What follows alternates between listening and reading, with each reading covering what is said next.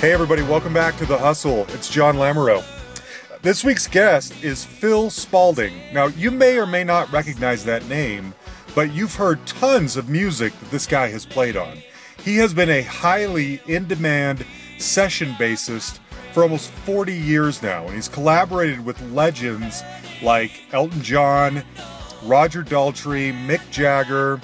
Probably his highest profile gig at least from a visibility standpoint, where you would see him maybe and recognize him, at least in the States, was when he collaborated in that sh- sort of short lived supergroup GTR.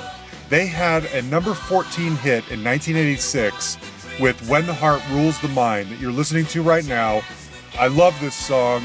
I've always loved this song, and I've always been curious about this band and wanted to talk to somebody from it. So I was really glad that Phil took the time to talk to me.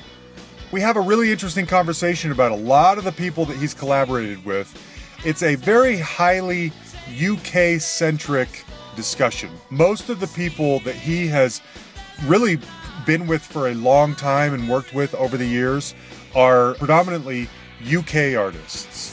A lot of them you would know, some of them you may, you may not. Depends on how educated you are on, on music that's come from the UK, especially like new wave music from the late 70s, early 80s. Another really interesting thing, though, about Phil is that he was a massive drug addict for a lot of years. And I'm not just saying that, he says that himself in here a lot. A few years ago, he got his act together. He's now in recovery, and he has been for a while. And recovery is a very important part of his life, and it's an important part of his story. And so you'll hear some stories about how crazy his drug abuse was and how crazy some of those parties and that decadence got. But then also, uh, on the flip side, how much better his life is now. He's a really fascinating character. I really loved him. And you'll be shocked at how much music he's played on that you know. Everything from Mike Oldfield to Right Said Fred to Seal to Terence Trent D'Arby. It's insane. Wait till you hear it. He called me from his home in London. Where are you, John? Where are you right now? Where are you based? I'm in Denver, Colorado. Oh, amazing. Oh, right, Yeah. Red Rocks. Yep, Red Rocks. Yeah. Did you ever play yeah, there? you're- Yeah, yeah, that's one of my greatest memories. I played on the Roger Daltrey Sings Townshend tour with an orchestra. That was my Oh, really? Yeah, I played up there in '94. Yeah, it was a very historic gig for me. Every I think most of me and my friends, everybody I know that has played at Red Rocks, always talks about it. You know, they Oh, always say, "Yeah, greatest. yeah, wow." I played at Red Rocks, you know, and then Yeah. of course there's the the famous U2 gig there from Of '83. Yeah, I did uh, Daltrey Sings Townshend when when he had a hundred piece orchestra, so that's a very big Wow. memory. You know, in fact, I was with Simon last week, Simon Townshend. We played in London last Oh. week, and we were talking about that very night. Actually, we were talking. About, yeah, yeah, we were talking about that very night. You know, the night in Red Rocks. Simon got to play the first encore on his own. I don't know whether you catch the Who or not on their on their travels. Uh, I didn't know. I've never seen The Who. Always wanted to. Oh well, okay, yeah. Well, they're pretty much a big part of my life because I'm in Sure. the kind of extended family. You know, I play play Uh-huh. with Simon, I play with Roger, and I play with sort of various combinations of the people within. Okay. You know, that's one of the things that's really been a constant in my life. Well, for 30 years or so, you know. So, Yeah, uh, we were sure. talking about Denver last week. That is that is a it's a Wow. good sign. Yeah. Oh, that's crazy. Wow. Yeah, I yeah. wish I'd seen that show. Man. yeah. Well, that's cool. I wasn't sure. I mean, uh, you've had such a long, storied career 35, almost Yeah. 40 years. Now, I first became aware of you being in the States with GTR. And I remember very specifically, I had never heard the song on the radio, but every weekend there was something called Friday Night Videos, where Yeah. on Friday night, I don't know if you remember that, but on Friday nights on NBC at about 11:30 at night, they would play an hour and a half, two hours of videos. And my parents wouldn't let me watch MTV for some reason, but I was allowed to watch Friday Night Videos. So Yeah, every yeah, weekend, me and my friends would stay up late. I was this was '86, right? So I would have been 13, Yeah, yeah. 12, 13 years old. And I remember seeing that video, and I'd never heard the song before. and I immediately fell in love. And I remember too at the time you guys being sort of marketed as, as a super group. I had heard of Hackett and Howe because I had heard of Genesis and Yes, but I didn't know Yeah, who anyone yeah. else was. Where did GTR come from? How did you get, you know, in, involved in all of that? Okay, now I knew Jonathan Mover, the drummer. I knew Uh-huh. him from. Do you know Simon Phillips, who was in Toto? Uh, I know the Drummer? name, sure. Yeah. Yeah, uh-huh. the drummer. Yeah, okay.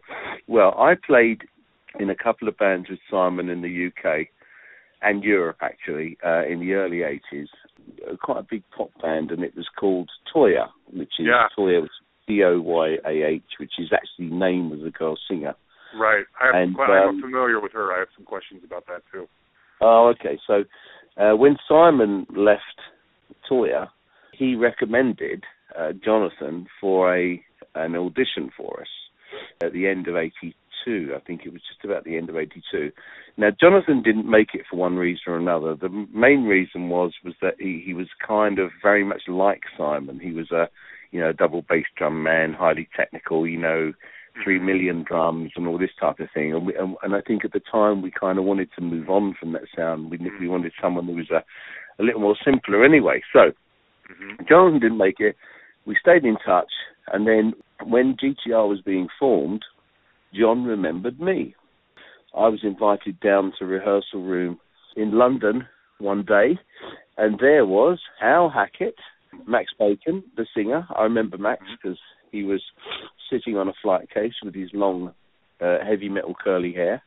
Really? And, uh, yeah, yeah, yeah, he was, yeah, yeah, yeah. I, I remember I got this picture of him in my head sitting oh, sort of that's slouched, on on a flight case, and Jonathan, of course, and and there was nobody else. I mean, it wasn't like there were big auditions; they were just kind of uh, hitting on friends, you know. So. mm-hmm. So so I've been in these situations before. You know, if you can hit on a friend and the friend works, then it's better than Right. going through lengthy auditions where you end up playing with like 200 different different people for no reason. You know, you know, I knocked about with them for the afternoon, and then they asked me if I'd like to join the group, and that was it. Really, that Oh, was wow. December eight, December '84. That was. Did Steve Howe, because he had sort of just had a bunch of success with Asia, did he sort of think, well, let's replicate this again? Let's do another kind of similar super group type thing and see how big we can do it again? Was that sort of the Well, thinking, do you think? I, I, think that Steve and Steve uh, were getting on really well, and um. I think that they they could do something. I know they wanted to explore the technical side of the guitar more. I don't think it was such a pop thing as you would see it in America. You know, in America Okay. you would see like a, you know, you'd see something like that, like Asia, Asia as a sort of pop rock crossover. You know what I mean? Mhm, Um, mhm, sure. I think I think that Steve and Steve both intended to explore, you know, sort of push the boundaries of their guitar playing, Okay. especially as they were also experimenting with the guitars that could also also track synthesizer modules at the time. Mm, So- So you've got like guitar sounds on the album, and you had them in rehearsals where, you know, they would they would have the guitars that had those kind of um, tracking modules on the guitar that would go through some kind of synthesizer unit and reproduce, you know, the very very big sounds. You know, much like I suppose, you know, a guitarist that was replicating a keyboard, say, put it that way. So mm, mhm. the thing about it was is that it was very very big with two of them in the same room because I've stood next to both of their rigs and it's like standing next to God's rig. You know what I, I mean? Believe It's it. like- Yeah, absolutely. I mean, now, like was there Steve competition between the two of them? I mean, I mean, you say they were getting along, but you know, supergroups. Not that you called yourselves that at the time, but they never seemed to last because individual egos seemed to kind of play a part. Was there eventually some kind of nudging here and there, like I want this solo? No, I don't think it was between them, um, John. I think it was more that the fact that it wasn't really managed to the optimum. I mean, Oh. because Hmm. you know, as a group, we, you know, we got on pretty well considering we were a very dis- disparate bunch of people. I think we got on very, very well, actually. I mean, I discovered the US for the first time, and to me, it was like being put into a great big gigantic sweet shop and being told I could have what I wanted. That's America. Yeah. I used to live in England. I lived in Cambridge, and you rec- Oh, you realize how that's not available to you anymore. You know, you realize how scaled down and small how much smaller Oh, your world man. becomes. Yeah, I mean, agreed. shit. Every time, you know, every new city there was new girls, new pop, Mhm. new coke, new bars, new experiences. I mean, I think I barely slept on that tour. I mean, it was a ball. I had a ball, but I can't Yeah. say that it uh, did did my health any good. But you know, when you're 27, 28, you think you think you're uh, invincible. Going back to the to the dynamics of the group, I think that all things considered, we were all very committed musically to hmm. each other and to the music. I, I just think it could have been managed better. You know, I mean, hmm. Hackett, Yeah, Hackett had his own manager. Steve Howe had his own manager. The rest of us were sometimes kind of, you know, just sort of being battered around between these sort of deals and you know yeah, eyebrow management talks, and then of course when you've got two managers, you've also got two sets of lawyers, etc., etc. You know, Right. it's uh, it was a very very difficult cake to mix. You Yeah. know? was a second album ever talked about or started working on or anything like that? Well, they, I, um, it's really funny because I find on the net that someone's got hold of our demos. The demos that are out there are demos that me and Max and Steve did. Steve Howe. Okay. Now there is there is a, a an album out there that's come out. I don't know. You get these kind of bootleg labels that Sure. seem to operate quietly around the world somehow. I don't know how they do it. There's an album out there of the demos that me, Steve, and Max Bacon did with Nigel Glockler, the drummer from Saxon, and uh, also another singer called uh, Robert Berry, who went on to sing with Emerson and Palmer in something else. And there's a whole hodgepodge of this stuff, but it's not Wow. actually a, a second GTR album. But there might Um, be fragments out there floating around. Well, I can tell you some of those fragments are actually going to see the light because, believe it or not, I've had some GTR action today, this morning. Really? The very morning, I've had some action, yeah, between Max and Steve Howe and Max Wow. and Steve Hackett. There is some stuff that Steve Howe has curated and kept that he made with Max and I. He's looking to to find an outlet for it, put it that Ah, way. We okay. just had to agree on uh, who's credited with what and stuff Yeah. like that. But, uh, Okay. but that's cool. You know, I'm seeing Yeah, Steve. I saw, saw Steve before Christmas. He's really friendly, and we do we end up just talking about vintage guitars. Actually, we're proper boring musicians. We want to know who's got an old Stratocaster and who's got an old Les Paul. You know. yeah. What happened to Max? I mean, he sort of fell off the face of the earth a little bit. I mean, I I hope that's not too you know insensitive of me to say, but your name would pop up in credits here and there. Yeah, and yeah, um, yeah. the other two, you know, the Steves, of course, but Max, we didn't really ever hear much from Max again. Right. Okay. Well, Max, I got Max um, involved with some stuff with Mike Oldfield because I have received Oh, papers good, Mike Old- okay. Oldfield across the years. So he's got some singing credits on some of Mike's European stuff. He sang on an album called uh, Earth Moving. Earth Moving.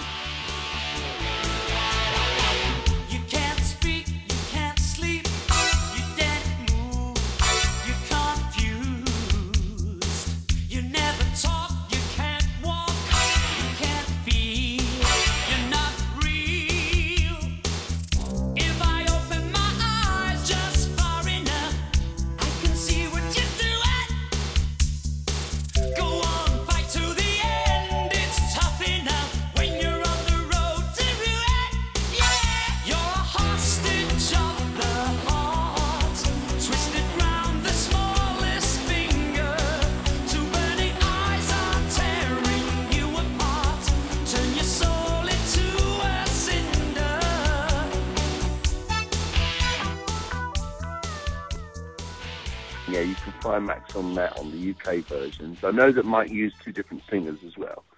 And then he decided to buy a pub. And, Oh, uh, really? I'd had a pub or two over the years, and he has one in the far north west of England at the moment, right now, Okay. in a re- region called Cumbria. And he, he runs a pub and he runs music up there, and I've been up there to play. And uh, and also he's got a, a house in Spain, so he he kind of Oh, well then he's fine. Okay, good. yeah yeah oh yeah yeah yeah no no he's not impoverished Max. He was a very Okay, very good. sensible Well, very you know, sensible man. Okay, Yeah. good, good. You never know with you know if people if they leave music because they want to or because they have to, and you just Yeah. that's those are again going back. That's the story I want to find out. You know. on the back of the conversations that we were having today, I'm due to see Matt because I'm going over to write with him because we are. Uh, there's there's something brewing. Okay, put it that way. So I, I I can't I can't really say that much because. oh, because sure, that's uh, fine, but that's great. yeah yeah yeah yeah yeah yeah. There's something brewing because Max and I have got to go and see Hackett too. So Very cool. Let's dig into some of the other stuff. Now, you, from what I understand, you are you're a child actor. I guess at some point you do some commercials or something, and then it sort of turn your attention into mm, Yeah. music. It was modeling. Okay, so you did some Yeah, child yeah. modeling, and then you turned to music, and you've been doing music since you were a teenager. I mean, it sounds like Yeah, really yeah. you've never had to get a regular job or do anything other than you know exactly what you wanted to do, which was music, right? Well, I did two years in a bank. Oh, you did? When was that? Yeah, between the ages of 17 and 19. Okay. The reason I, I did two years in the bank was that when I quit school in '75, I quit school early. Okay, I went to a very very good school in London where the type of school you're where you're expected to certainly go to university. But once I was playing, I was already gigging uh, when I was at school. My kind of academic work really, well, it became non-existent. It went really down the tubes, you know. But I needed to sustain myself. Now I got a job with the bank because a friend of mine, funnily enough, he was a friend of mine who introduced me to Part actually. Oh wow, great. Yeah, yeah. Good friend. Yeah, he, yeah, yeah, he, and he, yeah, he was a pot smoker working for a bank. There you go. You know what I mean? Okay. So, Yeah. uh, he said, "Look, this is a great job I've got." He said, "Do you want to try and get this job?" And the job was working in one of the early kind of advanced computer centers for banks. Okay. Mhm. Now, the old computer centers used to run on these gigantic IBMs. I don't know whether you know anything about computers, but I used, you know, yeah, I so work they- in computers. Yeah, and I used to work Oh, okay. IBM actually. Yeah. oh, okay. So you, you know the old, the, the, the big old IBMs and uh, Mhm. multiple virtual storage and fixed head Yep. disks and stuff like Yep. that. Yeah. Yeah. Okay, okay. So, so the thing about that is that you could get a a job with the bank, which was a shift job, and the shift involved what we called earlies, which was the daytime, middles, which was the evenings, and then lates, which was through the night, and then offs. So what you did, you did four days early, four days middle, four days late, and then four days off. Now, with the four days co- coinciding with a weekend, you could have six days off in a row. Okay, Nice. so Yeah. but a lot of the time, I could run my early career around this job, if you see what I mean. And then what I did was I did that until I was sure I could sustain myself from music, which came by December 77. The first proper band I was in uh, got a record deal. I, I signed for the sim- princely sum of £50 a week, and I thought, that's it. I'm, I'm making money out of what I want to do, so £50 Nice. fine. Yeah. I'd go, you know, fifty pounds a week, you know. I did have a regular job and I must say that, you know, maybe not to my credit, I didn't really do the job with a with a with a great conscience or anything, you know. I know what you mean. Something just Sometimes we just have to make a living, right? We got to do Yeah, something. yeah, exactly, yeah. I know yeah. what you mean. Yeah, well Sure. also I want I wanted to have good equipment, you know, I need to have good equipment, good clothes, uh, good Yep. guitars and stuff like that. You know, I wanted all that, you know, because I was quite serious about music. So Sure. So, so that just provided me with a, with a means to an end for that particular Yeah. time. You know? Oh, that's great. Was it a particularly sweet moment when you got to go into the bank and quit your job because you were going to go off and be a rock star?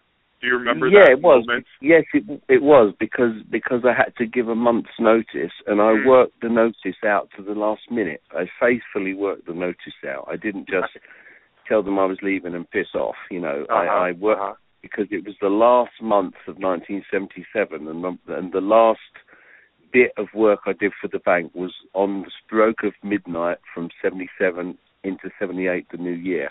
By that time, I was going into the bank with dyed spiky black hair and earrings on and everything, mm-hmm. and they just thought I looked like a scarecrow, you know. Of course. right. You clearly Yeah. focused on something else now. So Yeah, is yeah, your yeah. first your first thing, is that Bernie Torme? Is that how you say his Yeah, name? yeah, Bernie Torme, yeah, yeah. yeah Okay.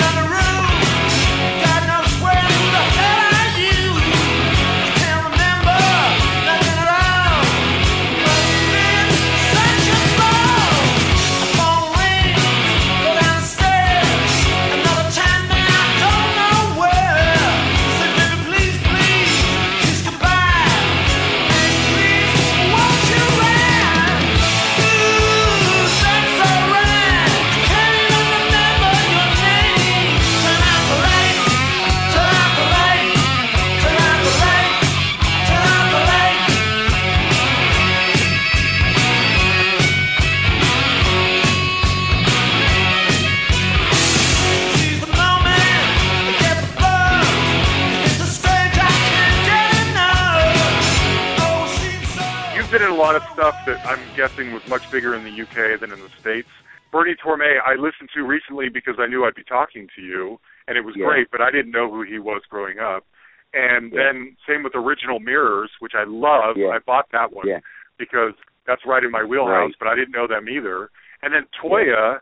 Now, is that do I have the right sequence of events here? It's B to B, and then you go on to Original Mirrors, and then on to Toyah. And then Toyah Toyah. becomes sort of a stable job for a little while. Yeah, yeah, yeah, yeah. That was that was the way up, really. I mean, it was actually I was very lucky. It was up all the way. I mean, Original Mirrors was a band that should have made it.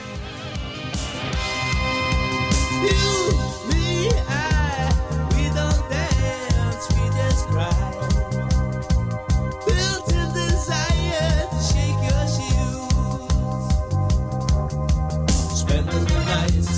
Late night revelry, doing it right.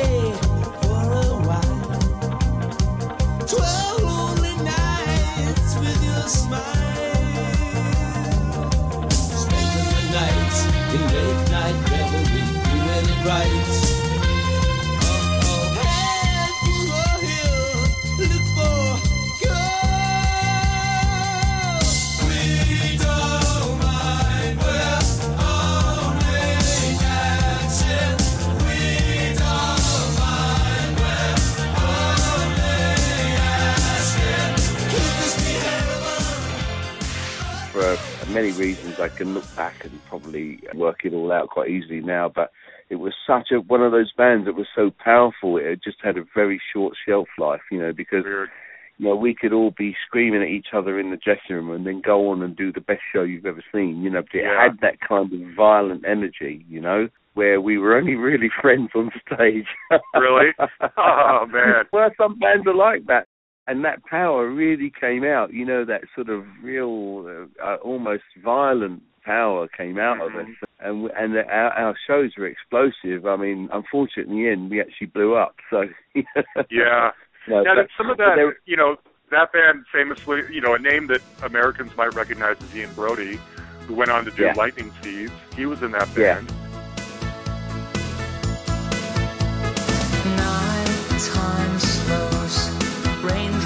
raindrops splash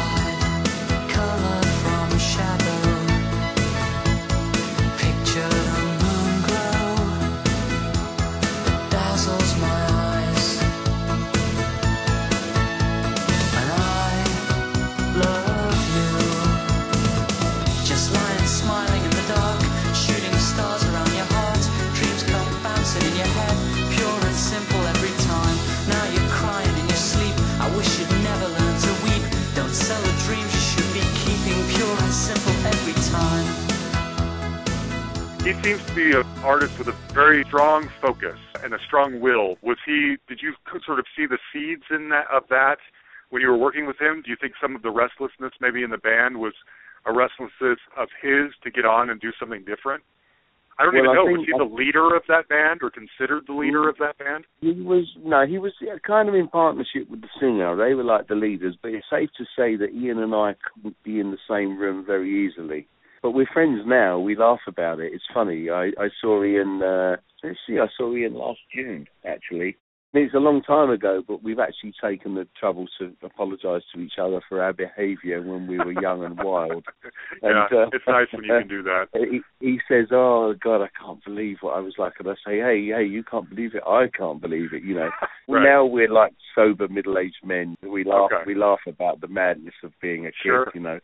But Ian was very driven, and I think that Ian definitely needed to to find his own way and be in control. He he had to be autocratic, Ian, and I think Sure. in that kind of band, well, we had probably three people, me, Steve, and Ian, that probably were all similarly inclined, you know. So Mhm. that it was kind of like a pissing competition, really. I mean, I mean to to be to be fair, Steve and Ian really should have been calling the shots because they were the leaders, the starters. They were the people that that started the band.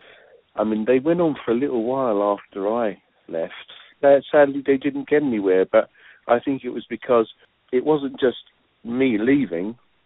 It was the chemistry of those five particular Mm. people when I was part of the chemistry, which which Right. made the band work. Once any Yeah. one person had gone, then it wasn't the same anymore. It was definitely diluted, and they kind of petered out. And Yeah. probably good for Ian because at the end of the day, Ian managed to carve for himself a very successful solo career, and sure uh, did. Yeah. and, and and and good luck to him, you know, because I, I know I know some of the things he had to overcome to get there. So he worked very very hard. He was single minded, and he made it. So great. Yeah. You know? Good. Okay. And so then Toyah comes along.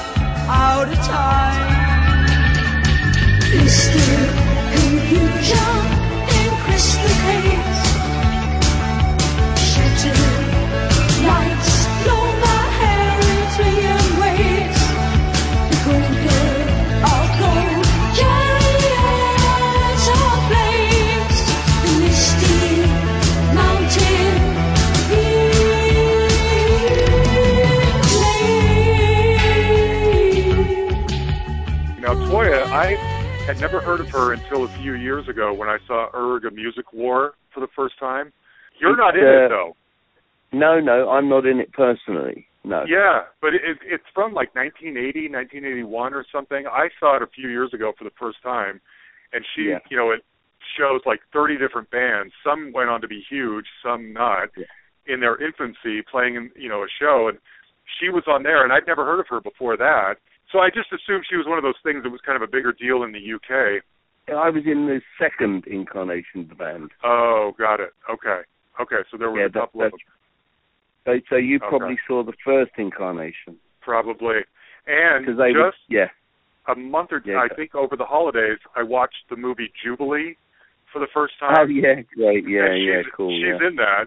And so then Yeah. I started thinking just recently, before I even reached out to you, it was like, well, I guess Toyah was a bigger deal.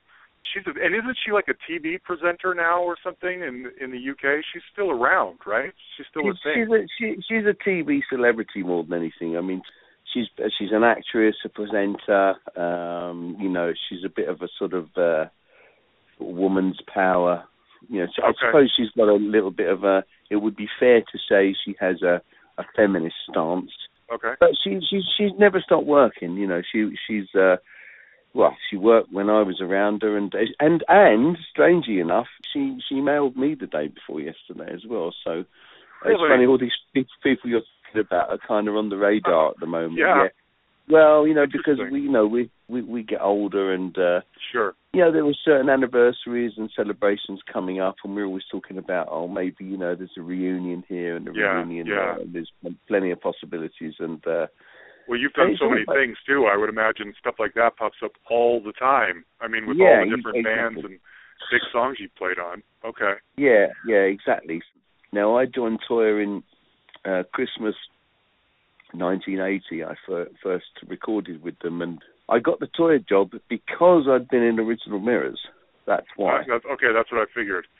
And Yeah. is, and is your career? I mean, each each one of these. The point of me bringing that up is that each one of these jobs, we'll call them, uh, is building on the other in terms of getting bigger and more popular, and probably Yeah. more lucrative, and Yeah.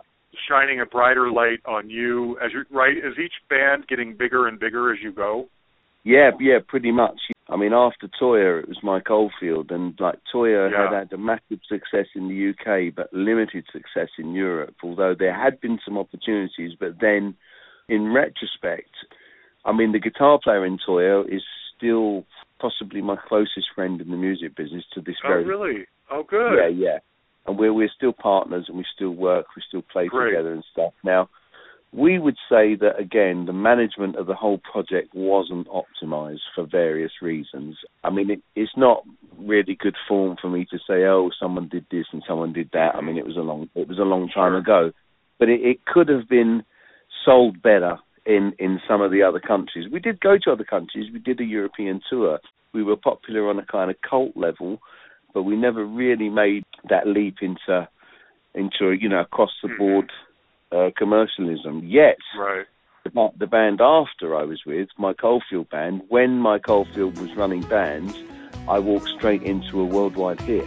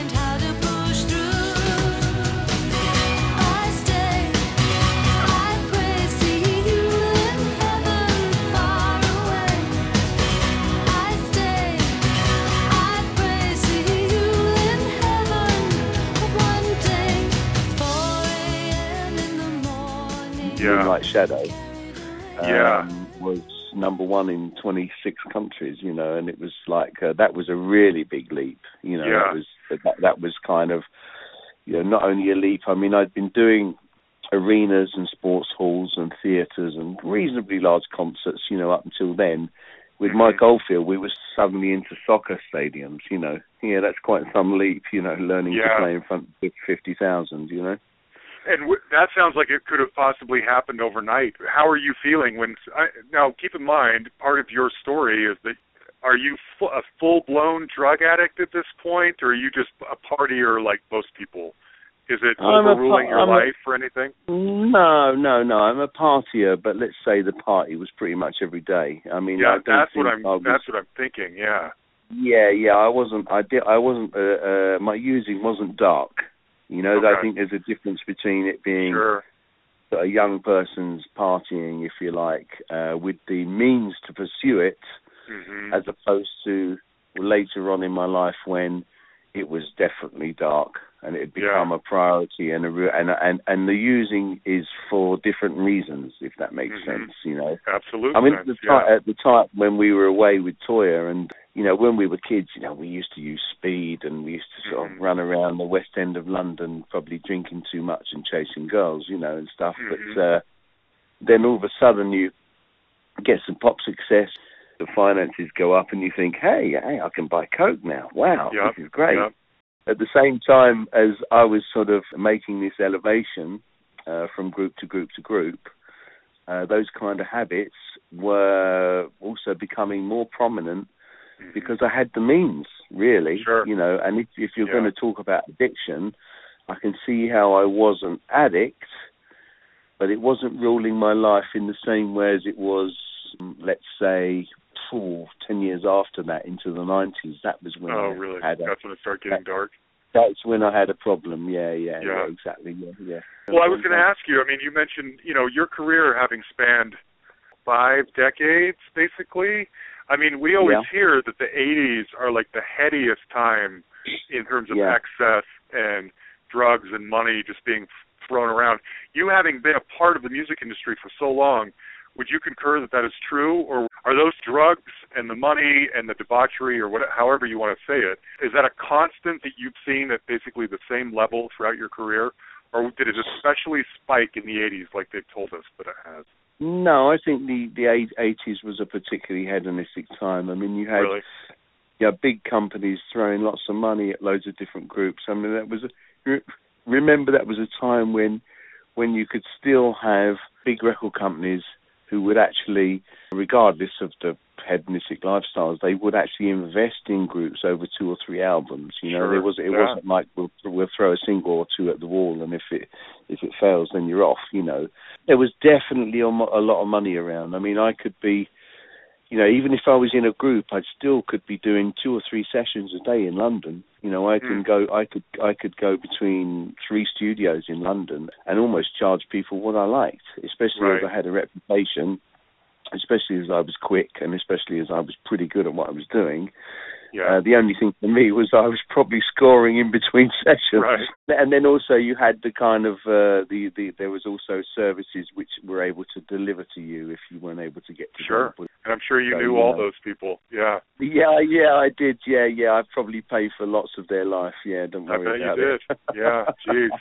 you know, Did you grow up wanting to be in one band and like the Stones or something or the Who? We talked about the Who and ride that out forever, or was it always your plan to kind of hop around and be more of a journeyman and sort of go wherever your mood or your whims took you? Not that it was that you know spontaneous, but it does sound like you're kind of moving up along the ladder, back and forth. yeah, I was I was always um and I am to this day and I I, I am very faithful and I've uh it's funny because I still play with Bernie Torme now. Uh, I mean, Oh, like, really? you know, li- little one-offs and stuff, you know. Uh-huh.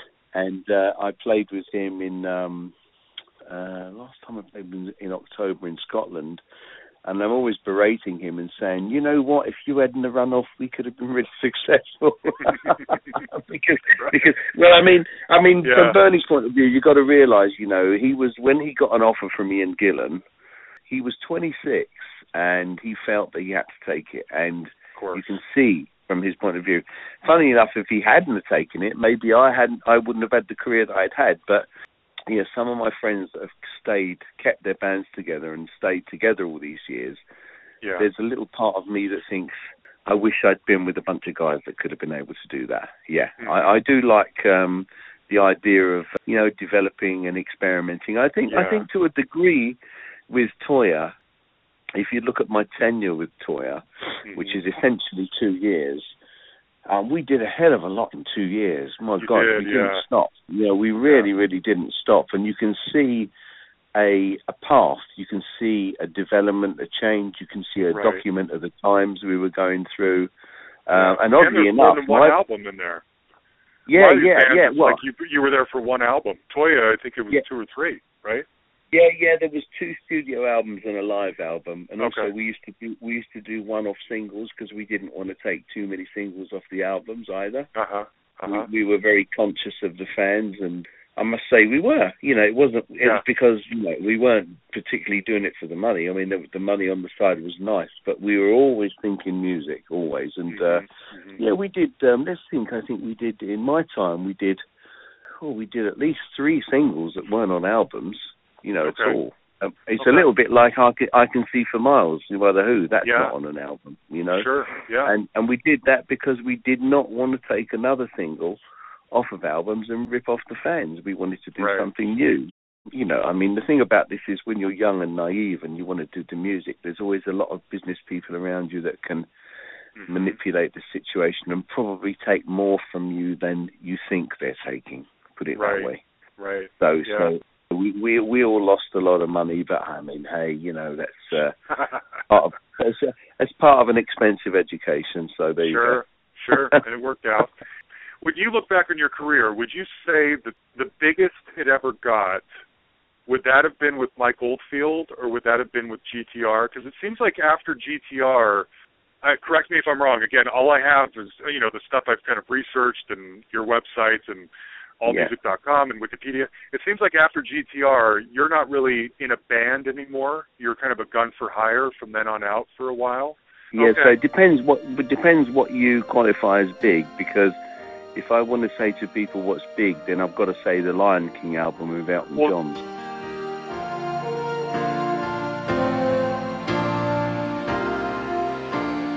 There's a sharp day when the heat of a rolling wave can't be turned away. An enchanted moment, and it sees me through. It's enough for this restless warrior just to be with you and care.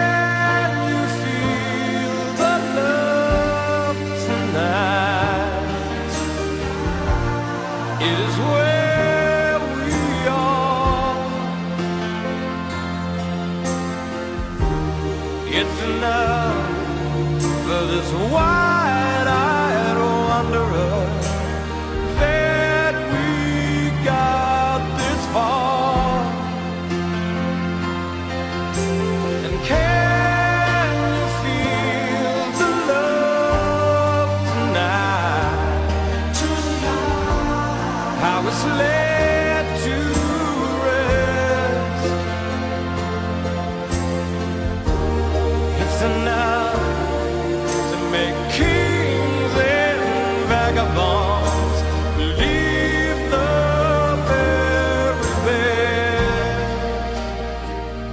Right, and that's why I was kind of clarifying because you You know. played. Uh, that's probably the biggest song or the biggest thing you've ever been a part of.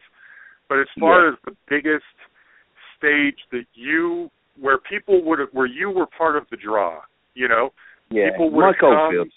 Mike. Oldfield, that was bigger than GTR. Okay, Well, GTR was pretty much a one country thing. Mike Oldfield is Okay. is, is is far more worldwide. I mean, it wasn't. okay, He, we we didn't go to US at the time because there was a specific reason. I know we were slated to go to the US, and I can't remember why we didn't. I think it was something to do with Mike needing time off or having some kind of tax deal going on. I don't know. I don't know whatever it was, but we didn't make it to the US with Mike, which was a shame because I think Moonlight Shadow was a hands down US hit. You know, you know, it was it was that kind of Dire Straits vibe. I always thought Moonlight Sha- Shadow was was Mike's take on Dire Straits, and I think that that could have been a, a number one forever in the in the states. yeah, you know, but yeah, I think you're but right. still, you know, there again, you know, it was number one pretty much everywhere else in the world, and it still, it still probably pays me annually more than, oh, probably more Really? than any other song I'm on. Yeah, yeah, yeah, it does. Yeah. See, that's yeah. so interesting because uh, up until researching you, I don't know that I knew it. You know, I knew that it, Yeah. from researching you that you had referenced it as being a huge hit, but I didn't. I wasn't that familiar with it, and yet that's the one that probably pays you the most. That's so interesting. Yeah. Yeah, yeah. Well, it's Wow. probably also because there are only four of us on the record, so it's divided Ah, up am- among, Yeah. amongst less people. Yeah, I mean, you can be in you you can be in a studio. I can leave the studio being the fifth person on a hit tune, and then by the time I hear it, they put twenty string players on it. Yeah. Very true. Very true. And then, yeah. then, then all, all of a sudden, it's divided between twenty-five instead of five. Exactly. You know, then there goes part of your piece of the pie. So makes was big difference. Yeah. was songwriting ever a part of your job uh, or a part of your life? Because it seems like I don't know. Again, correct me if I'm wrong. I don't. I don't see a lot of writing credits. I see more, you know, contributions with the instrument. Yeah. Or are you in there writing as well? Yeah, no, not really. In fact, you know, that's something that's been a point that I've been um, addressing in my recovery. Now, that's something that I let slip because I never really claimed what I think should have been mine. Mm. Now, I don't know. There'll probably be a lot of people that may not agree with this, but you know, I put some pretty big chunks into people's compositions, uh, but I I always never really had the confidence to push myself forward. Do you know Wishing Well by Terence Trent D'Arby? I absolutely do. Kissing like a bandit, stealing time underneath the sycamore tree. Cupid by the all Saint Valentine's to my sweet lover and me. Slowly but surely,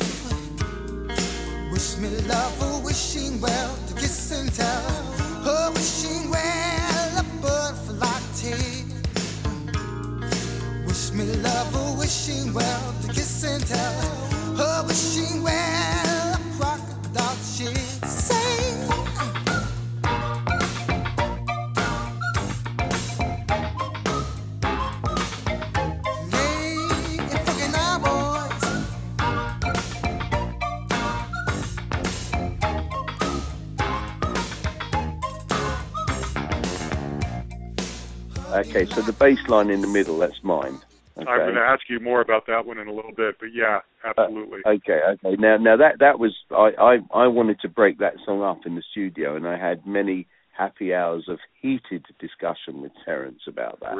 The demo I have doesn't have that bass riff in it at all. I argued in the studio that we needed to break the song up.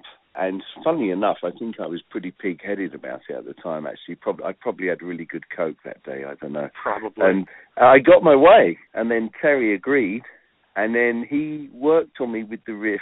The riff I had was basically taken straight from "Let's Dance" by David Bowie. That was my idea. I said, "Let's get this Let's Dance riff in, you know, don't, Yeah. don't, don't, like this." And uh, he he changed the the second half of it, I suppose, because he wanted to put his imprint on it or whatever. But if I hadn't have argued for that, that wouldn't exist. For example, I could argue that that's a valid writing credit. Of course, of course, I would think You so. know, yeah. Well, Yeah. I never fought my corner. I never fought my corner. I mean, the GTR album, there were lots and lots of things. Uh, Most of the GTR album was brought to us in a very sort of, uh, how can I say, um, basic forms. And we, we rehearsed the stuff t- together. We learnt it, we rehearsed it. And then we just put a lot of the bits and the licks and the Mhm. riffs and stuff into the songs hmm and when it came down to the credits at the end of the day, Max, Jonathan, and I were given a third of one song each. That's what happened, and I think that was their kind of nod to our contribution. Yeah. And I think, you know, the politics and the power was with obviously the main guys and stuff, and you Right. know they'd obviously done a, a publishing deal whereby they had to have the lion's share, which was quite understandable at the time. But I would say that we were probably worth more writing credits in that album than we actually got. But you know, there again, hmm I say from my point of view, John, I just really didn't have the confidence to fight my corner a lot in those days. There's loads. I mean, even Right, right Said Fred, I could say uh, the Right Said Fred album. I mean, I'm Too Sexy, which uh, Uh-huh. is another big song in my life. I'm too sexy for my shirt. Too sexy for my shirt. So sexy it hurts. And I am too sexy for Milan. Too sexy for Milan, New York, and Japan.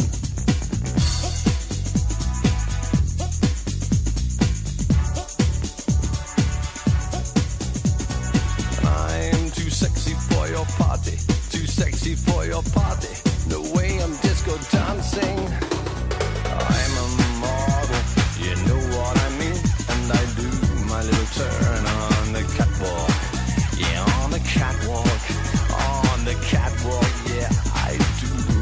turn on the catwalk. Their first album did eight million, and I pretty much did that album from scratch. You and I'm did? sure I could sort of carve a few bits and pieces out of that. And I was with those guys last week because we've just remade I'm Too Sexy. 25th anniversary this year, so they're they're re-releasing it and doing a 25th anniversary version. And uh, I had to go down and try and recreate the bass I did in the first place, which was very hard to do sober. I, I bet. I bet. Oh man. when I did it the first time, I was loaded, so I had. Yeah. Yeah. Oh was man. quite funny. You know Yeah, that yeah. that song came out when I was living in Cambridge. It was in Oh, '91. shit. Oh. Yeah, yeah, and yeah, I remember yeah. that song so well because that was the era when Bryan Adams' "Everything I Do, I Do for You" was number one Yeah. for Forever. months and forever. months.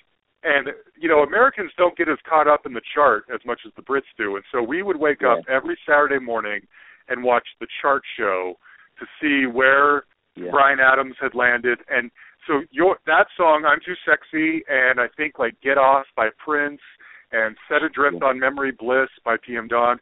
These were all songs that would have gone number one had Bryan Adams not been blocking everyone out the whole time. Yeah, right? yeah, yeah, yeah. Exactly. That's what it yeah. seemed like to me anyway. And what's Yeah, funny was I came back to the States and I'm Too Sexy was just starting to hit in the States. And it, it Yeah. wasn't until I came back to the States that I realized that the song was a joke. And up to that point. I don't know why, but I was listening to it like, who are these guys talking about this kind of stuff? Where did they get off? And then out of context, hearing it in the states for whatever reason, I'm like, oh, they're kidding. This is supposed Yeah, to be yeah. fun. I didn't ever realize that before. Anyway, Yeah, yeah, yeah, yeah. Well, it's still fun, and they've made a good career out of it. And again, yes, uh, to, to, the, to this day, now those guys have been completely faithful to me. You know, we're really tight to this day, and, and I'm Good. working with them on, on various things. They're working on with me on some of my hepatitis C campaign work. yes. I want to ask you So, about that uh, as well. Yeah, so I mean, you know, and and again, back in the day, in '91, I remember that year. I mean, well, I mean, most of those years I was particularly loaded. I mean, I think if we Mhm. want to talk about the using, the using had had become dark by that point. You know, I had a failing marriage. I was never at home. I, there was one period of time when I worked for five years with no break. And then I was asking myself, why am I doing this? I'm making all this money. It doesn't really mean anything to me. You know, I'm just getting more and more loaded, just kind of uh, in, in this kind of netherworld, you know. And I seem to spend my life in studios and at drug dealers and in bars Yeah. and in bed with loose women, you know. I mean, Yeah. well, it wasn't all bad. It wasn't all bad. So then, no, it was a party for a while until it stops being a party. That's why people do Yeah. drugs, right? Yeah, it was exactly, fun for a you know. while. Well, yeah, I say to people, I went to a party in 1980, and but I was left there on my own in 2005. You know, even the bar hands and the sweepers had gone home by the time I finished. Yeah. You know. Um, so so 91 was a quite a big year. It's, it's also Okay. the year I I first worked with Seal. So 91, 92, I'm Too Sexy was a was a really big hit, and then we just wow, we were off. We did. We had a we had a solid party. You know, bang into Yeah. 93. So yeah, I mean, on, and on your original point, some of the writing I've had that I've had disputes over too, because Yeah. you'll also find that there's always someone who thinks they wrote something because they happen to be in the same building as you at the time. You know, that's me being sarcastic. No, that's Um, come up before actually on this podcast. Other, you know, the Yeah. the when, where, and why of songwriting credits. It's a hot topic. Yeah, yeah, yeah. So, Yep. so I'm I'm looking after that these days. I'm pretty tight on that, really. I mean, I mean, I've just had I've just worked out some credits with Steve Howe Mm. because we've got some of this stuff I did over with Steve post GTR. Mm, Who's probably going to see the light these days, and good. and uh, he invited me down and we listened to the stuff and we said who wrote who, when, Yeah. what, how, and we didn't really know, so we just shared it, you know. So yeah, there you go. good. Okay. One of the things that we talk about on this podcast a lot is the money side, and it sounds like they, based on what we've just been saying, is it is it fair to assume then that when you receive a royalty check, the majority of those royalties are from playing credits versus songwriting credits? You know, because the music industry now is, like we were saying, very different than before. There's not piles Yeah. of money going around to throw at you to come play on someone's album. So yeah, yeah. how do you primarily make a living now? Is it off the royalties and then kind of one-off shows, and how do you pay your bills today, so to speak? Well, okay. So my plays, my radio plays, give me a kind of living that each year whereby I wouldn't have to do any other work if I didn't want to. Okay. Good. That's what I wanted to know. I get enough from my radio plays each year to provide me with a comfortable basic living. Apart from that, by reputation, I'm able to still go, particularly to other countries actually. Well, I just spent the week in France, which I may have told you on our messages. I've just Uh-huh. I just got back from France on Friday. So I'm in France and Italy a lot. You know, I meet people that sort of uh, say rich industrialists who think their daughter can sing a little bit, so Yeah. they yeah. uh they, they they they're willing to sort of pay for someone who's got some kind of reputation uh to come over and do an album for them and that way in fact that is actually quite lucrative you know i can still go and do an album for what we call old fashioned money you know Uh-huh. if um Yep. i'm going to sweden next week to do the very thing some guy Oh, industrialist who uh, has got a daughter who can sing, and she's very hot, as in hot looking. You know, my because of my background includes people like Elton John and Seal and Robbie Mhm. Williams, particularly as a pop act Mhm. this side of the world. People are still prepared to hire me, so I get to go to Rome and Milan, Paris, you know, Oslo, Wow. Stockholm, and places like that. And that that's just the, the the sugar on top of the cream, actually, John. Sure. You know, it really is because to me that's all extra, you know. And then of course I've got my my stock gigs with Roger Daltrey. Yeah. Oh, really? So you still collaborate with him regularly? Yeah, yeah, yeah. Ro- Ro- Roger's always got some gigs to do in and Good. out of the Who. He doesn't want to stop, so I'll get a call to to do some corporate thing Uh-huh. somewhere, you know, somewhere wherever it may be, you know, so Yeah. we get the. I can still experience the private jet syndrome, you know, oh wow, nice. kind of Good quite for you, man. You deserve that. Yeah, Well, yeah, it's okay. Yeah, it's good, because it's one of the things I was wondering about is if we go a little, you know, a little more specific on your recovery. One of the articles I think I was reading about you was saying that you sort of stepped away from music for a little while, or maybe you Yeah, don't yeah. tour or go to certain places because there's a lot of demons there, which I totally Yeah. get. Did you find when you wanted to come back to music and do it more actively, did you have to rebuild anything, and was that a struggle, or was your reputation still intact to the point where people like Roger Daltrey, there's no question he's still going to call you. Uh, what, I guess I'm asking is, was there a dip when you decide to come back? Are you rebuilding anything from scratch, or are you sort of picking up, thankfully, where you left off before, just without No, I was, I was picking up from scratch pretty much because a lot of my connections and my friends really thought that I wasn't going to make it. Roger gave me my first gig in recovery, but I think that's also because the WHO organisation has a very special connection with this kind of syndrome, obviously, because of what's happened, because of what they've seen over the years. But when I was in rehab, the first person I saw was Zak Starkey. The first night I was let out of rehab, and that wasn't until after I'd been in there for five months. The first Wow. night I was let out of rehab, I was chaperoned and I was taken to an Oasis gig where I saw Zach. Then I went to see him at his at his uh, flat in London on a Saturday morning, and they were really the first people in in the music business I was in connection with. Well, to be fair, I was actually in connection with them just before I went to rehab, so they understood more from Huh. a personal point of view, and it wasn't like that I was a great player or I could do them a favour. They treated me like a like a member of the family. Actually, it just picked up from there, and uh, I wanted to rebuild it slowly. I didn't want to go pell mell back into it. You know, I Sure, wanted to get sure. myself a good solid foundation. I worked in a in what we would call in England a charity shop, which you might call a thrift store. Okay. Um, Uh-huh. Okay, but but where the profits go to charity. I did that for two years, just to experience normal life, you know, Yeah, and also yeah. to learn how to volunteer. The volunteering is is part of my life today now. Yeah. You know, because I do I do a lot of work in the hepatitis C world, and you know I still go back to my old rehab every week. I mean, I ended up living Wow. in the area, you know, so I live like uh, how far away? I live about ten miles from my old rehab, so I go back and see all the new guys coming in, you know, and Mhm. it keeps me clean, you know, when you see the guys Good. coming in in, in the same state that you were in ten years ago, Yeah. you know, it, I- hey, I, I don't want to go back there, buddy. I tell you, Right.